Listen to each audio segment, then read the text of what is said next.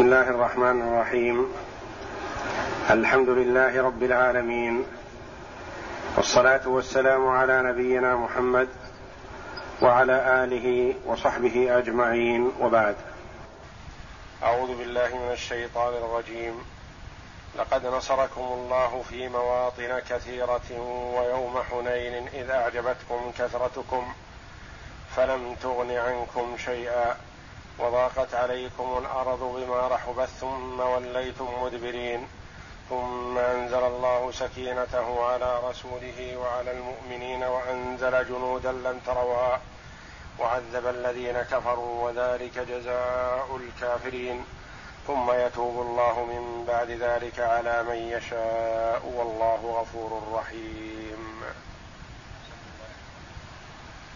بسم الله الرحمن الرحيم.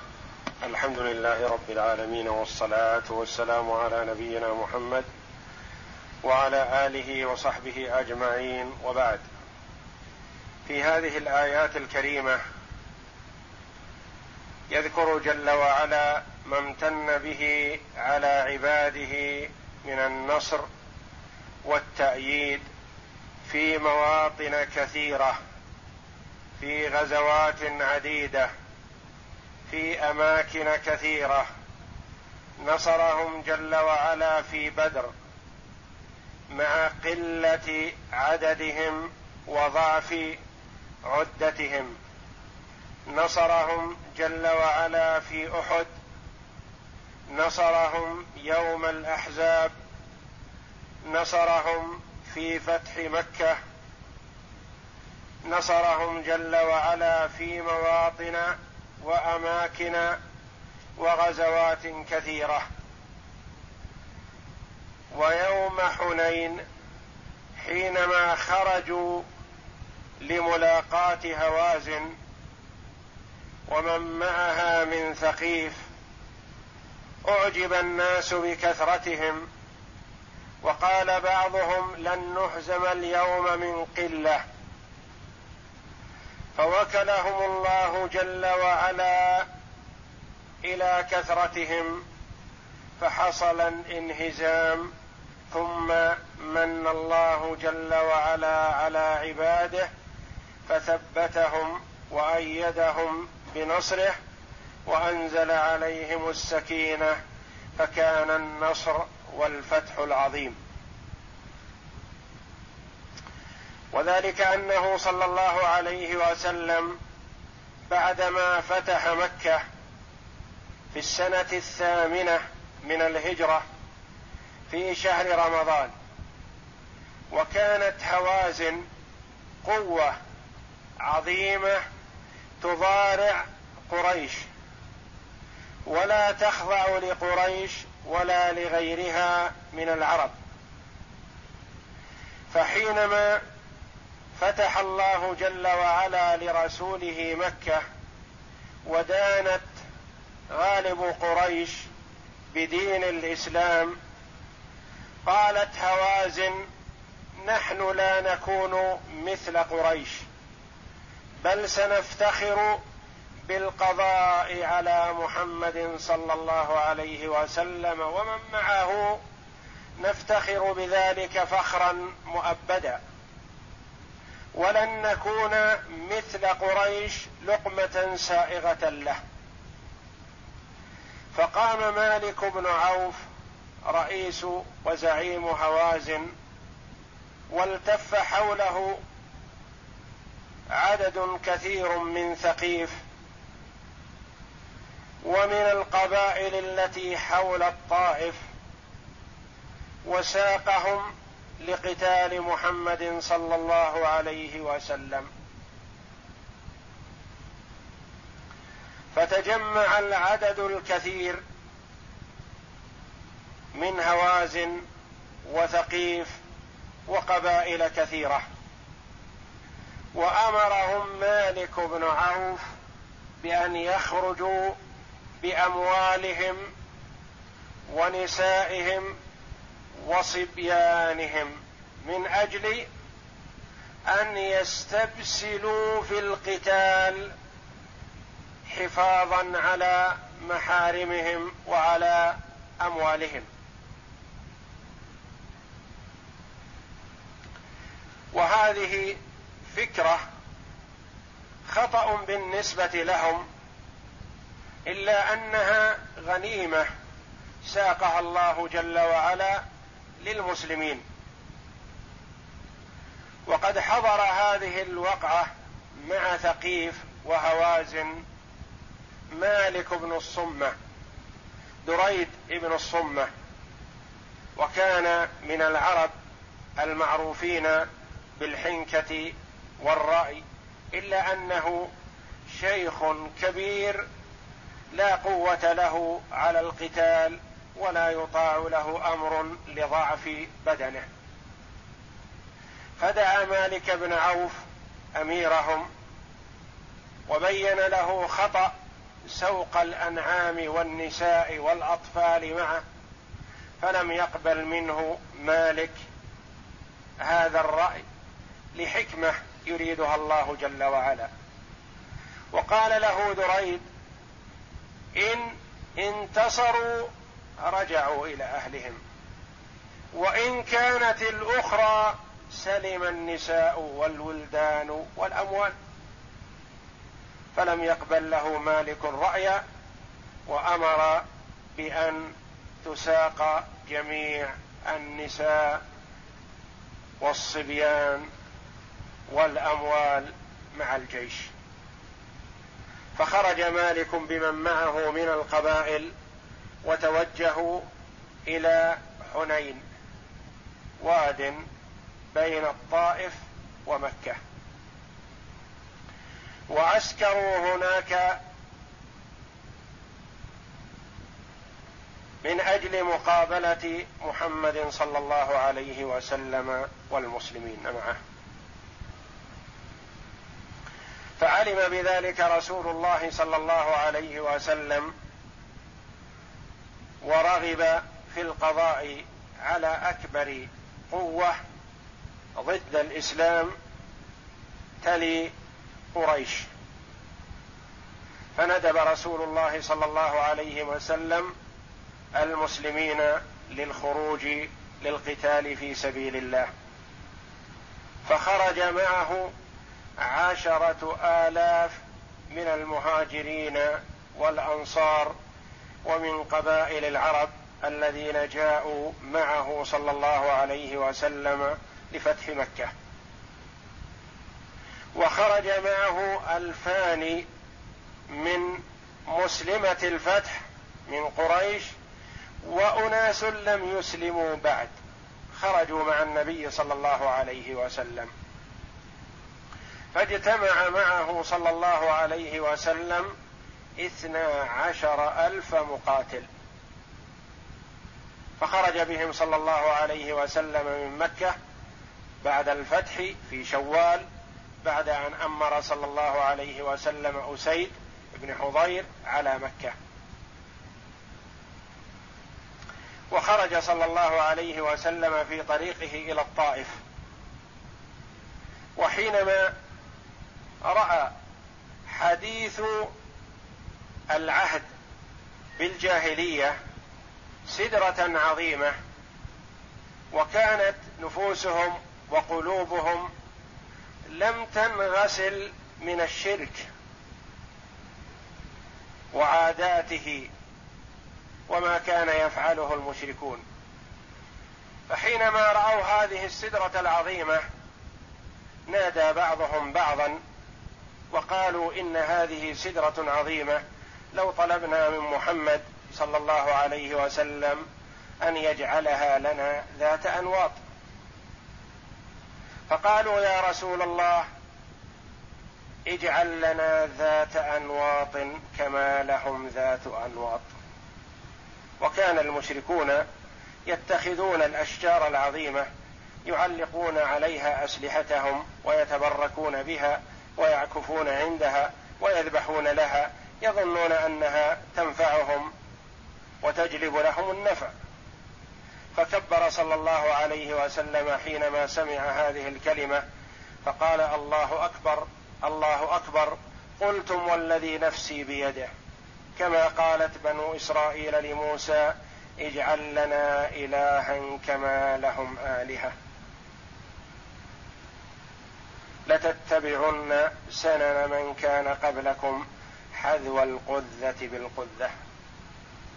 كما روى ذلك أبو واقد الليثي رضي الله عنه. وأخبرهم صلى الله عليه وسلم بأن اتخاذ الأشجار التبرك بها والعكوف عندها والذبح لها شرك أكبر بالله العظيم. فرجعوا عن رأيهم هذا وساروا مع النبي صلى الله عليه وسلم وبمسيرهم في طريقهم إلى حنين دخلوا الوادي أول النهار في ظلام الفجر وقبل أن يتبين ضوء النهار جيدا وكانت هوازن وثقيف ومن معها قد عسكرت في هذا الوادي واختفوا في شعبه وثناياه وزواياه.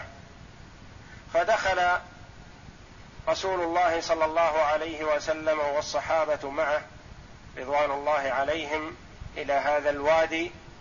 وكان مالك ابن عوف قد قال لهوازن ومن معه من ثقيف وغيرهم إذا رأيتم المسلمين مقبلين عليكم فاكسروا جفون سيوفكم واحملوا عليهم حملة رجل واحد لتقضوا عليهم بأول وهلة.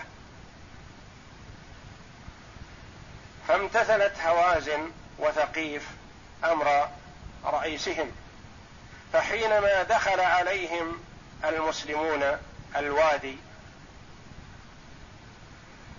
وكان الظلام يغطي الكثير منهم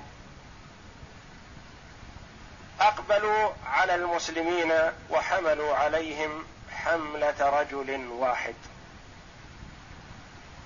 ففر الكثير من المسلمين ورجعوا القهقراء وثبت رسول الله صلى الله عليه وسلم وعدد قليل معه. وتقدم صلى الله عليه وسلم نحو الأعداء وهو يرتجز عليه الصلاة والسلام قائلا أنا النبي لا كذب أنا ابن عبد المطلب. وهذا أكبر دليل على شجاعته صلى الله عليه وسلم وإقدامه حينما فر كثير من أصحابه أقدم وهو يرتجز وينادي باسمه ليعرفه من لا يعرفه.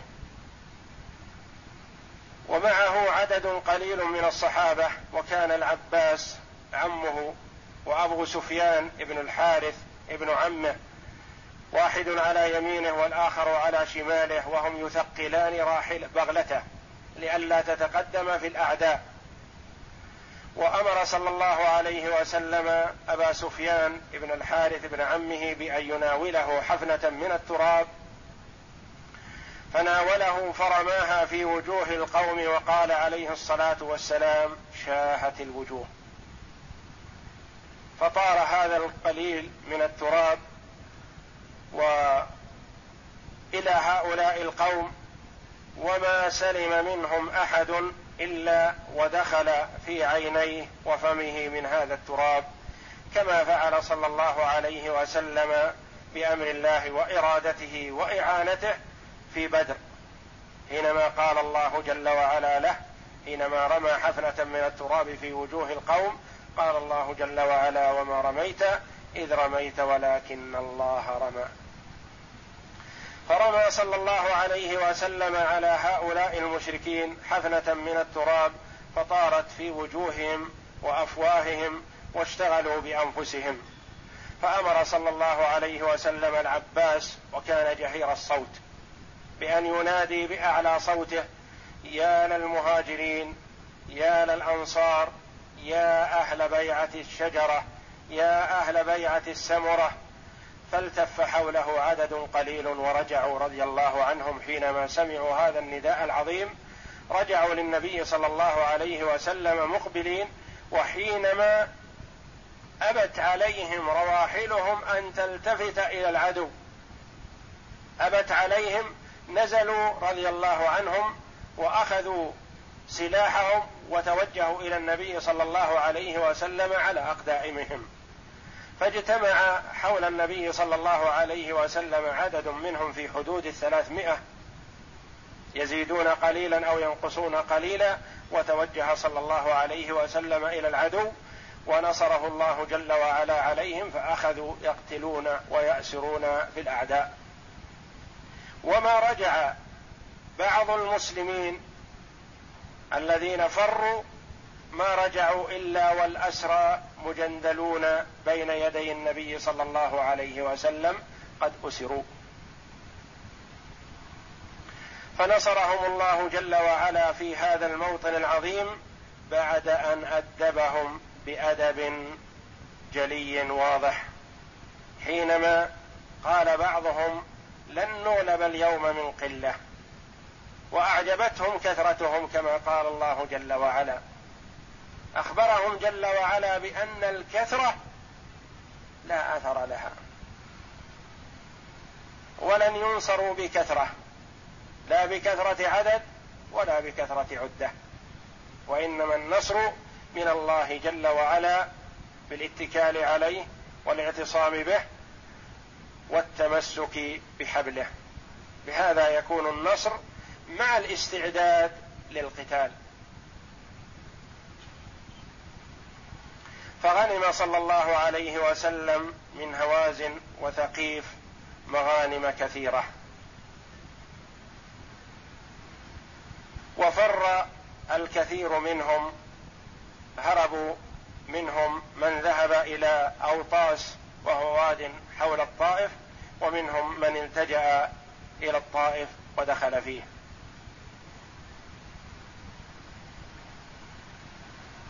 فأرسل صلى الله عليه وسلم إلى من التجأ وذهب إلى أوطاس سرية وغنمت منهم مغانم كثيرة وفرقت جمعهم فتشتتوا. وأمر صلى الله عليه وسلم بحصار بحصار الطائف. فحاصره صلى الله عليه وسلم أياما طويلة ولم يؤذن له صلى الله عليه وسلم بالفتح. ما أذن له بفتح الطائف. فأمر صلى الله عليه وسلم ونادى بالرحيل فتأثر من ذلك بعض الصحابة رضوان الله عليهم رغبة في أن يفتح لهم. فقال عليهم فقالوا يا نبي الله نذهب قبل أن يفتح لنا. فلما رأى رغبتهم في البقاء بقوا وتقدموا إلى الحصون ونادى صلى الله عليه وسلم في الحصون من نزل من أهل الحصن من الارقاء فهم أحرار. ونزل إليه صلى الله عليه وسلم عدد كبير من الارقاء فأعتقهم صلى الله عليه وسلم وسلم كل واحد منهم لواحد من الصحابة ليقوم عليه وليعلمه وليتولى شؤونه.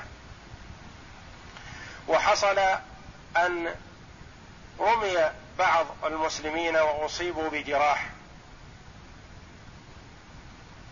بعد رغبتهم في البقاء والحصار أصيبوا بجراح فأمر صلى الله عليه وسلم المنادي أن ينادي بالرحيل فسر بذلك الصحابة رضوان الله عليهم وأسرعوا إلى الرحيل فضحك صلى الله عليه وسلم حتى بدت نواجذه ضحك صلى الله عليه وسلم من كونهم في مبدأ الأمر قد رغبوا في الحصار حينما كانوا سالمين من المناوشة. فلما أصيبوا وجرح الكثير منهم وأمرهم بالرحيل صلى الله عليه وسلم سروا وبادروا بالرحيل فضحك صلى الله عليه وسلم تعجبا من سرعة رغبتهم في الرحيل حينما أصابتهم الجراح. وتوجه صلى الله عليه وسلم إلى مكة بطريق من طريق الجعرانة وأمر بأن يحبس الأسرى والنعم في الجعرانة وأحرم صلى الله عليه وسلم منها ودخل مكة بعمرة في ذي القعدة. وأدى عمرته صلى الله عليه وسلم وقسم الغنائم التي غنموها وكانت غنائم حنين أكثر غنيمة غنمها المسلمون مع النبي صلى الله عليه وسلم. وكان السبي معه عليه الصلاة والسلام الذي سباه من ثقيف وهوازن في هذه الوقعة العظيمة وقعة حنين. ستة آلاف ما بين صبي وامرأة. وأربعة وعشرون ألفا من الإبل. وأربعون ألف رأس من الغنم. وأربعة آلاف أقية من الفضة. فقسم صلى الله عليه وسلم بعد أن انتظر طويلا لعل هوازن تأتي إلى النبي صلى الله عليه وسلم مسلمة تائبة فيرد عليها المغانم والأسرى. إلا أنهم تأخروا فقسم صلى الله عليه وسلم الغنائم وأعطى المؤلفة قلوبهم من مسلمة الفتح وغيرهم من قبائل العرب العطايا الكثيرة عليه الصلاة والسلام من هذا من هذه الغنائم. ولم يعط الأنصار إلا الشيء اليسير عليه الصلاة والسلام. فكأن بعض شباب الأنصار تقاولوا وقالوا كيف نحن المقاتلون مع رسول الله صلى الله عليه وسلم ونحن المؤوون له ونحن الناصرون له والعطايا تكون لمسلمة الفتح وغيرهم العطايا الجزيلة. فعلم صلى الله عليه وسلم بذلك. علم بما قاله بعض الأنصار رضي الله عنه. فأمر عليه الصلاة والسلام بأن يجمعوا له وقال لا يأتيني إلا أنصاري من الأوس أو الخزرج. فخطبهم صلى الله عليه وسلم خطبة عظيمة. مست قلوبهم وفاضت لها عيونهم وثار فيها الحب والحنان منهم للنبي صلى الله عليه وسلم. قال فيها عليه الصلاة والسلام مبينا النعمة العظيمة التي أنعمها الله عليهم بسببه عليه الصلاة والسلام. قائلا ألم آتكم ظلالا فهداكم الله بي؟ وعالة فأغناكم الله بي؟ وأعداء فألف الله بين قلوبكم؟ قالوا الله ورسوله أمن والفضل لله ولرسوله. ولما سكتوا قال ألا تجيبوني؟ يا معشر الأنصار قالوا بماذا نجيبك يا رسول الله لله ورسوله المن والفضل؟ قال أما والله لو لو شئتم لقلتم فلصدقتم ولصدقتم. أتيتنا مكذبا فصدقناك ومخذولا فنصرناك وطريدا فآويناك وعائلا فواسيناك لأن هذه كلها صدرت منهم رضوان الله عليهم. ثم أقبل عليهم صلى الله عليه وسلم بكلمة فيها الثقة وفيها الدلالة العظيمة وفيها حكمة حكمة هذا التفاوت الذي أعطى به اناسا وحرمهم رضي الله عنهم. فقال أوجدتم علي يا معشر الأنصار في أنفسكم في لعاعة من الدنيا يعني قليل من الدنيا لأن كل متاع الدنيا قليل بالنسبة لما أعده الله جل وعلا لعباده المؤمنين في الدار الآخرة. فقال أوجدتم علي يا معشر الأنصار في أنفسكم في لعاعة من الدنيا تألفت بها قوما ليسلموا ووكلتكم إلى إسلامكم. أنتم مسلمون ومؤمنون فلستم بحاجة إلى أن أتألفكم. وأعطيت من أتألف بذلك. وقال لهم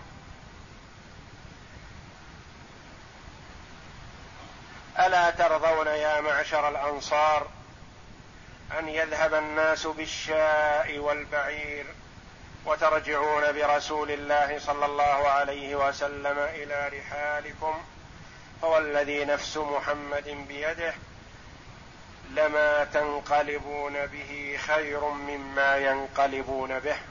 الأنصار ينقلبون بماذا؟ بالنبي صلى الله عليه وسلم. والناس ينقلبون بالشاء والبعير. ولولا الهجرة لكنت امرأ من الأنصار. يقول عليه الصلاة والسلام لولا فضل الهجرة لجعلت نفسي واحدا من الأنصار. لكن فضل الهجرة لا يفرط به. ولو سلك الناس شعبا وواديا وسلكت الأنصار شعبا وواديا لسلكت شعب الأنصار وواديها. الأنصار شعار والناس دثار. اللهم ارحم الأنصار وأبناء الأنصار وأبناء أبناء الأنصار. وبكى القوم رضي الله عنهم وأرضاهم وطابت نفوسهم ورضوا بما كلمهم به رسول الله صلى الله عليه وسلم ورأوا ذلك نعمة وميزة عظيمة أنعم الله جل وعلا بها عليهم بأن تكلم رسوله صلى الله عليه وسلم بهذا القول العظيم مدحا للأنصار وثناء عليهم وانحيازا إليهم دون غيرهم.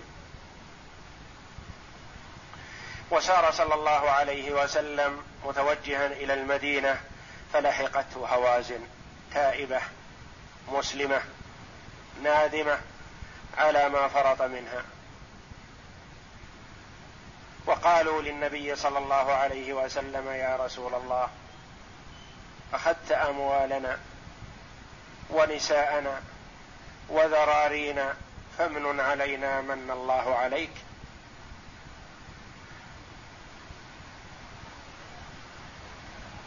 فقال عليه الصلاة والسلام إن أحب الحديث إلي أصدقه. فأبناؤكم ونساؤكم أحب إليكم أم أموالكم؟ قال عليه الصلاة والسلام إني استأنيت بكم وانتظرت في القسمة انتظر صلى الله عليه وسلم فيما يقال سبع أربعة عشر سبعة عشر يوما ينتظر هوازن لعلهم يأتون. فلم يأتوا فقسم صلى الله عليه وسلم الغنائم والسبي. فلما جاءوا قال صلى الله عليه وسلم بعد انصرافي من صلاتي قوموا. فقولوا إنا نستشفع برسول الله صلى الله عليه وسلم على المؤمنين ونستشفع بالمؤمنين على رسول الله ونطلب أموالنا ونساءنا وأولادنا. فقالوا كما أمرهم رسول الله صلى الله عليه وسلم بعدما انصرف عليه الصلاة والسلام من الصلاة فقال عليه الصلاة والسلام أبناؤكم ونساؤكم أحب إليكم أم أموالكم؟ فقالوا يا رسول الله لا نعدل بأبن بأولادنا ونسائنا شيئا. فقال عليه الصلاة والسلام أما ما كان لي ولبني هاشم فإنه مردود إليكم. فقال المهاجرون أما ما كان لنا فإنه إلى رسول الله صلى الله عليه وسلم. وقال الأنصار ما كان لنا فإنه لرسول الله صلى الله عليه وسلم. وقام عدد كثير من قبائل العرب كلهم يردون إلا بعض من قبائل تميم أبوا أن يردوا سبيهم إلى النبي صلى الله عليه وسلم ليرده على هوازن جماعة من بني تميم وآخرون من بني فزارة وآخرون من بني سليم. هذه القبائل الثلاث من رغب أن يرد ومن لا فليرد وله بكل فريضة ست فرائض. من أول غنيمة نغنمها.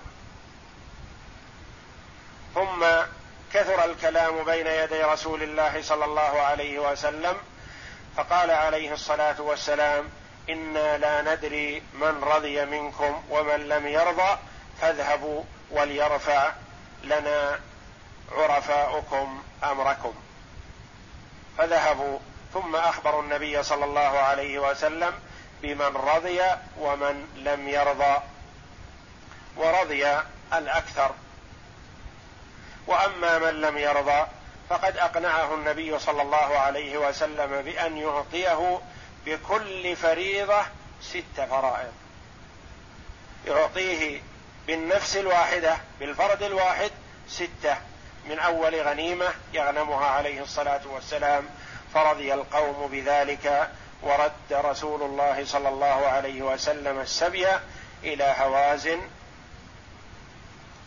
وأما الغنيمة من الإبل والشاء والفضة فهذه استقرت بأيدي أصحابها ولم يرد منها رسول الله صلى الله عليه وسلم شيئا.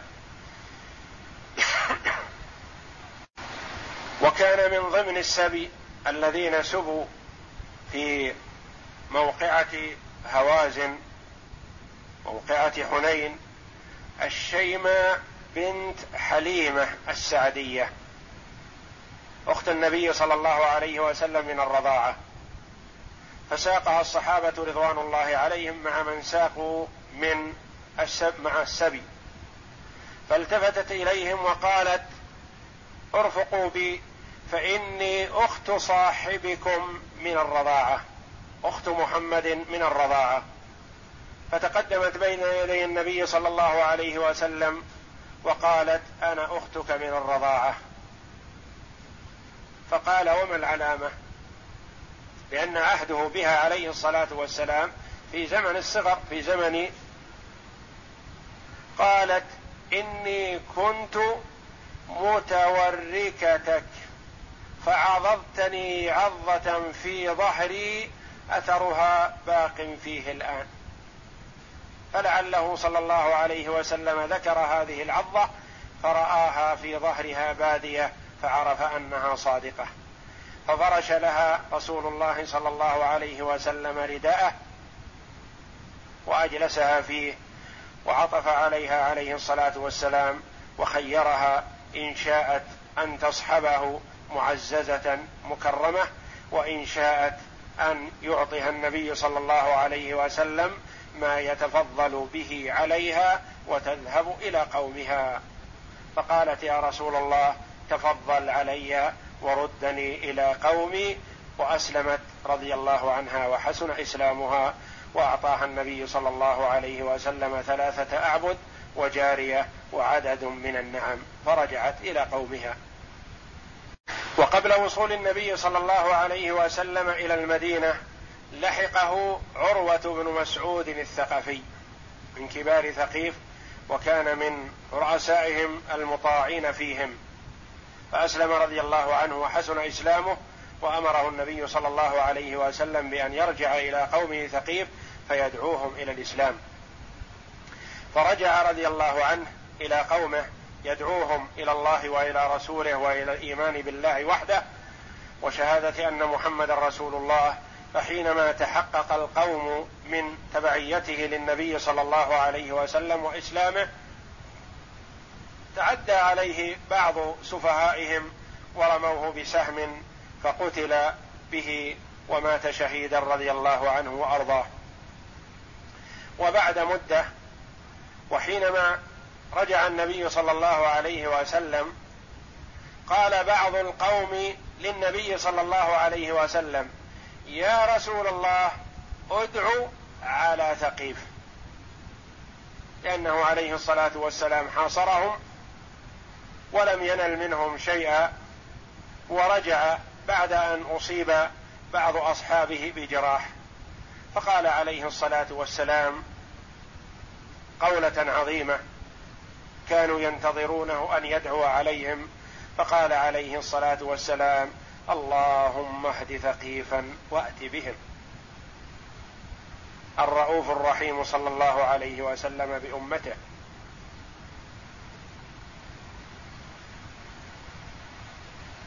لم يدع عليهم وإنما دعا لهم بما فيه سعادتهم في الدنيا والآخرة. فاستجاب الله جل وعلا لعبده ورسوله محمد صلى الله عليه وسلم بدعوته هذه فجاءت ثقيف مسلمة مؤمنة طائعة مختارة. وبهذا تتابع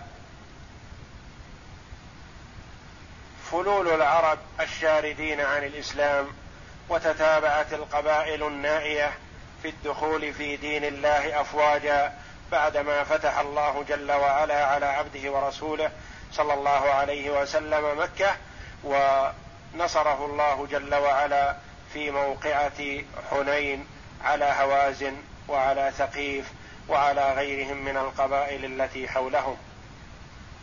تتابع الناس ودخلوا في دين الله أفواجا وذلك ما قصه الله جل وعلا في سورة النصر. حيث يقول جل وعلا إذا جاء نصر الله والفتح ورأيت الناس يدخلون في دين الله أفواجا فسبح بحمد ربك واستغفره إنه كان توابا. وكانت موقعة حنين في شهر شوال من السنة الثامنة للهجرة بعد فتح مكة. فتح مكة في السنة الثامنة. في أي شهر؟ في شهر رمضان المبارك وموقعات حنين في شهر شوال. وقسم صلى الله عليه وسلم غنائم حنين العظيمة في شهر ذي القعدة واعتمر صلى الله عليه وسلم من الجعرانة. والجعرانة ليست ميقاتا وإنما عزم صلى الله عليه وسلم على العمرة وهو فيها قبل أن يتوجه إلى المدينة عليه الصلاة والسلام. والجعرانة هي ملتقى الطريقين من المدينة ومن مكة إلى الطائف. من أراد المدينة ومن أراد مكة يمر بالجعرانة وهو متوجه من الطائف. ومن توجه من المدينة أو من مكة يريد الطائف فإنهما يلتقيان في الجعرانة. وأحرم صلى الله عليه وسلم من هناك واعتمر عمرة في ذي القعدة. ومما ذكر المؤرخون وأهل السير أن ثقيف لما قدمت على النبي صلى الله عليه وسلم بدعوته المباركة قدمت عليه المدينة مسلمة جاءوا إلى النبي صلى الله عليه وسلم وطلبوه أن يدع لهم اللات لا يهدمها ثلاث سنوات. فأبى عليه الصلاة والسلام وأبى أن تبقى وقالوا يا رسول الله أبقها لنا سنتين. فأبى عليه الصلاة والسلام. فقالوا يا رسول الله أبقها لنا سنة. فأبى عليه الصلاة والسلام. فقالوا يا رسول الله أبقها لنا ستة أشهر. فأبى عليه الصلاة والسلام. وأمر عليه الصلاة والسلام أبا سفيان ابن حرب. والمغيرة ابن شعبة الثقفي من ثقيف. أن يذهب إلى اللات ويهدمانها. وسألت ثقيف النبي صلى الله عليه وسلم أن يعفيهم من الصلاة. فقال عليه الصلاة والسلام لا خير في دين لا صلاة فيه. فالصلاة هي عمود الإسلام. طلبوه أن يبقي لهم اللات لأن قلوبهم تعلقت بحبها. فأبى عليه الصلاة والسلام وهذا دليل على أنه لا يجوز الإبقاء على أماكن الشرك وأماكن الوثنية ومعابد الجاهلية بعد الاستيلاء عليها. فلا يجوز للمسلمين أن يبقوا أماكن عبادة الجاهلية إذا استولوا عليها. ولا يوما واحدا أرسل صلى الله عليه وسلم أبا سفيان بن حرب والمغيرة بن شعبة إلى اللات فهدماها. وهذه الموقعة موقعة حنين موقعة عظيمة. أظهر الله جل وعلا فيها تأديبه لعباده المؤمنين. بأن يتادبوا وأن تكون صلتهم به قوية واعتمادهم عليه لا يعتمدون على عددهم ولا عدتهم وعلى ولا على كثرتهم ولا على التفاف القبائل حولهم وإنما يعتمدون على الله وحده كما قال الله جل وعلا كم من فئة قليلة غلبت فئة كثيرة بإذن الله والله مع الصابرين. وقال جل وعلا لقد نصركم الله في مواطن كثيرة. ويوم حنين إذ أعجبتكم كثرتكم فلم تغن عنكم شيئا. هل أغنت؟ ما نفعت. 12 ألف. ثبت مع النبي صلى الله عليه وسلم في أول المعركة أفراد يعدون على الأصابع. قلة جدا.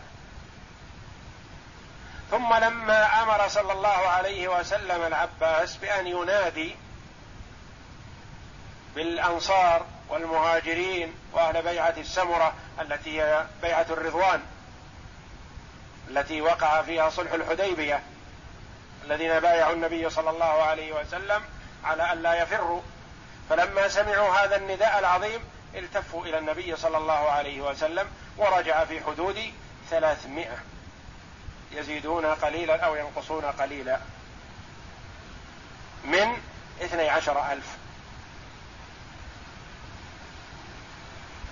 وحينما رجع البقية وجدوا الأسرى مربطين عند النبي صلى الله عليه وسلم بالحبال من هوازن وثقيف وغيرها من قبائل العرب. فالقلة انتصروا بإذن الله والكثرة انهزموا. فلم تغن عنكم شيئا وضاقت عليكم الأرض بما رحبت. ضاقت عليكم الأرض بسعتها وفنائها العظيم ضاقت عليهم. هربوا.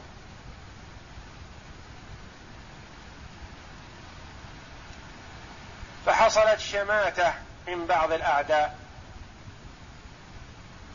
ومن بعض الذين صحبوا النبي صلى الله عليه وسلم من كفار قريش قبل أن يسلموا.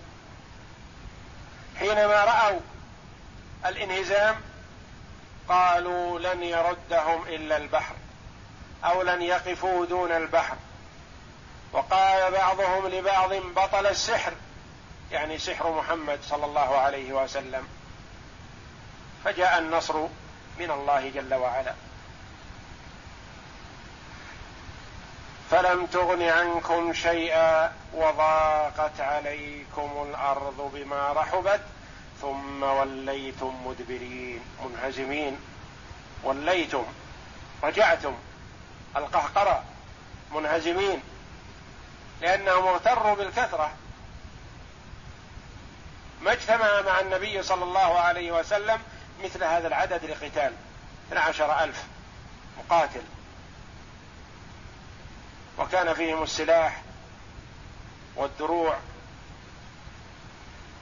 وأدوات الحرب الكثيرة منها ما كان غنيمة ومنها ما كان بأيدي المسلمين ومنها ما استعاره النبي صلى الله عليه وسلم من صفوان ابن أمية قبل أن يسلم. استعار منه سلاحه وأدرعه. فقال صفوان اغصبا يا محمد؟ قال عليه الصلاة والسلام بل عارية مؤدات نستعيرها منك ونردها عليك. ثم وليتم مدبرين. بعد ذلك ثم أنزل الله سكينته على رسوله وعلى المؤمنين. ثبت الله جل وعلا محمدا صلى الله عليه وسلم ومن معه. وأنزل الله عليهم سكينته والثبات والهدوء والطمأنينة والتقدم في وجه العدو. ثم أنزل الله سكينته على رسوله وعلى المؤمنين وأنزل جنودا لم تروها. ما هذه الجنود؟ الملائكة. ملائكة. نزلوا من السماء لتأييد المسلمين ولقمع الكفار. وكان أحد من أظهر إسلامه ولم يسلم من أهل مكة. خرج مع النبي صلى الله عليه وسلم إلى حنين ولما يسلم. فلما كان صلى الله عليه وسلم في مواجهة الكفار هوازن وثقيف وليس معه على يمينه وعلى يساره سوى العباس وأبو سفيان ابن الحارث ابن عمه. الذي أسلم قبيل فتح مكة رضي الله عنه. أسلم وحسن إسلامه وأحب أن يبلي في الإسلام بلاء حسنا مقابل ما أبلى تحت راية الكفر بلاء عظيما. فكان بجوار النبي صلى الله عليه وسلم ملاصقا له. فجاء شيبة بن عثمان وقد سل سيفه. فقال إن جئته من جهة حمزة من جهة العباس فلن أتمكن منه. وإن جئته من جهة ابن عمه فلن أتمكن منه.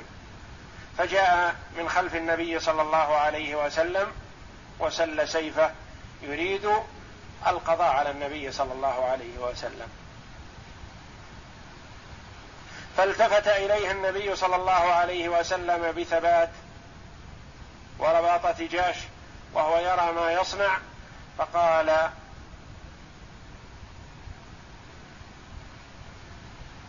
أسلم يا عثمان أو قل لا إله إلا الله.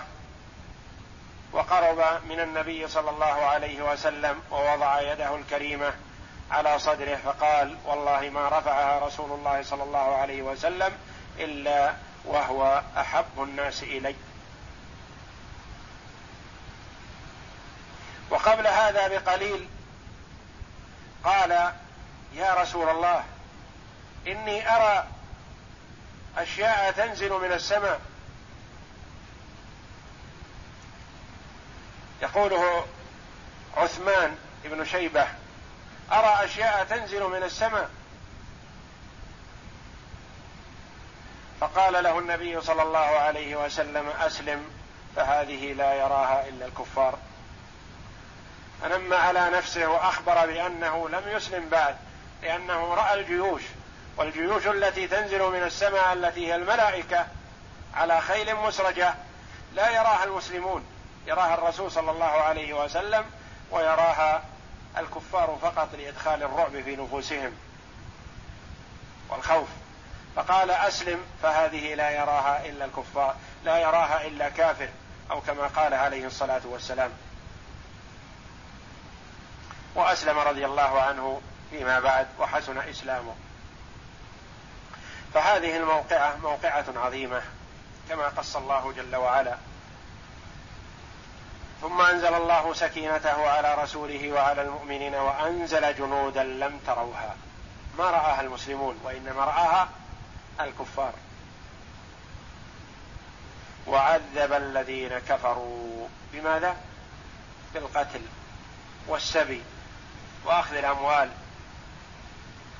وذلك جزاء الكافرين. هذا في الدنيا وعذاب الآخرة أشد.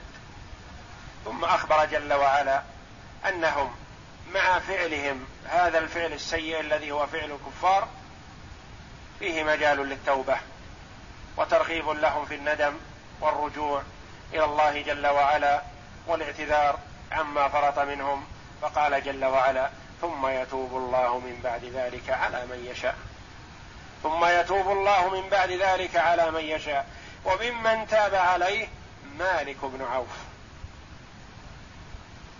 الذي هو جمع الجموع كلها وحينما رأى الهزيمة ذهب مدبرا تاركا أهله وماله وجيشه والتجأ إلى الطائف.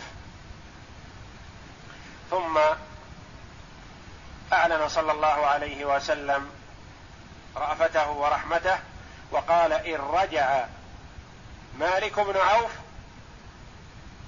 قبلت منه وأعطيته ووليته على قومه. فجاء مالك تائبا مسلما فأعطاه النبي صلى الله عليه وسلم وجاد عليه وأعطاه العطاء الجزيل ثم رجع إلى قومه أميرا عليهم يدعوهم إلى الإسلام. ثم يتوب الله من بعد ذلك على من يشاء والله غفور رحيم. فهو جل وعلا يحب من عباده أن يستغفروه ليغفر لهم. يحب من عباده أن يتوبوا إليه فيتوب عليهم.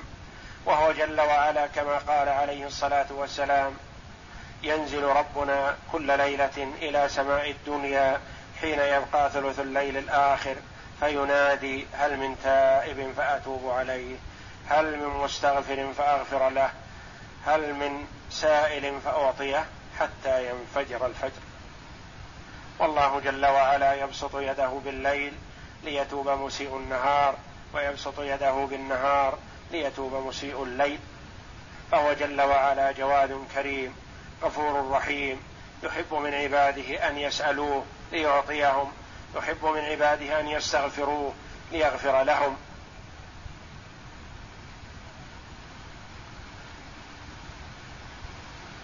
فحري بالعاقل الذي يريد نجاة نفسه يريد سعادتها في الدنيا والآخرة أن يرجع إلى الله جل وعلا وأن يستغفره من جميع ذنوبه ويندم على ما فرط منه ما دام في دار المهلة وفي دار العمل. والله جل وعلا يقبل توبة التائب ما لم يغرغر. وعلى العبد أن لا يستعظم ذنبه مهما عظم فكل ذنب وإن عظم فهو في جانب عفو الله جل وعلا. شيء سهل يسير. ثم يتوب الله من بعد ذلك على من يشاء. والله غفور رحيم. صفتان عظيمتان للباري جل وعلا. يدلان على عفوه جل وعلا ورحمته وغفرانه لذنوب عباده. يجب علينا أن نؤمن بهما وأن نصدق ونعتقد معناهما ولا نكيف ولا نمثل صفات ربنا بصفات خلقه. نثبت لربنا جل وعلا الصفات على ما يليق بجلاله وعظمته ولا نكيف ولا نمثل ولا نشبه ولا نعطل ربنا من صفاته. والله أعلم. وصلى الله وسلم وبارك على عبده ورسول نبينا محمد وعلى آله وصحبه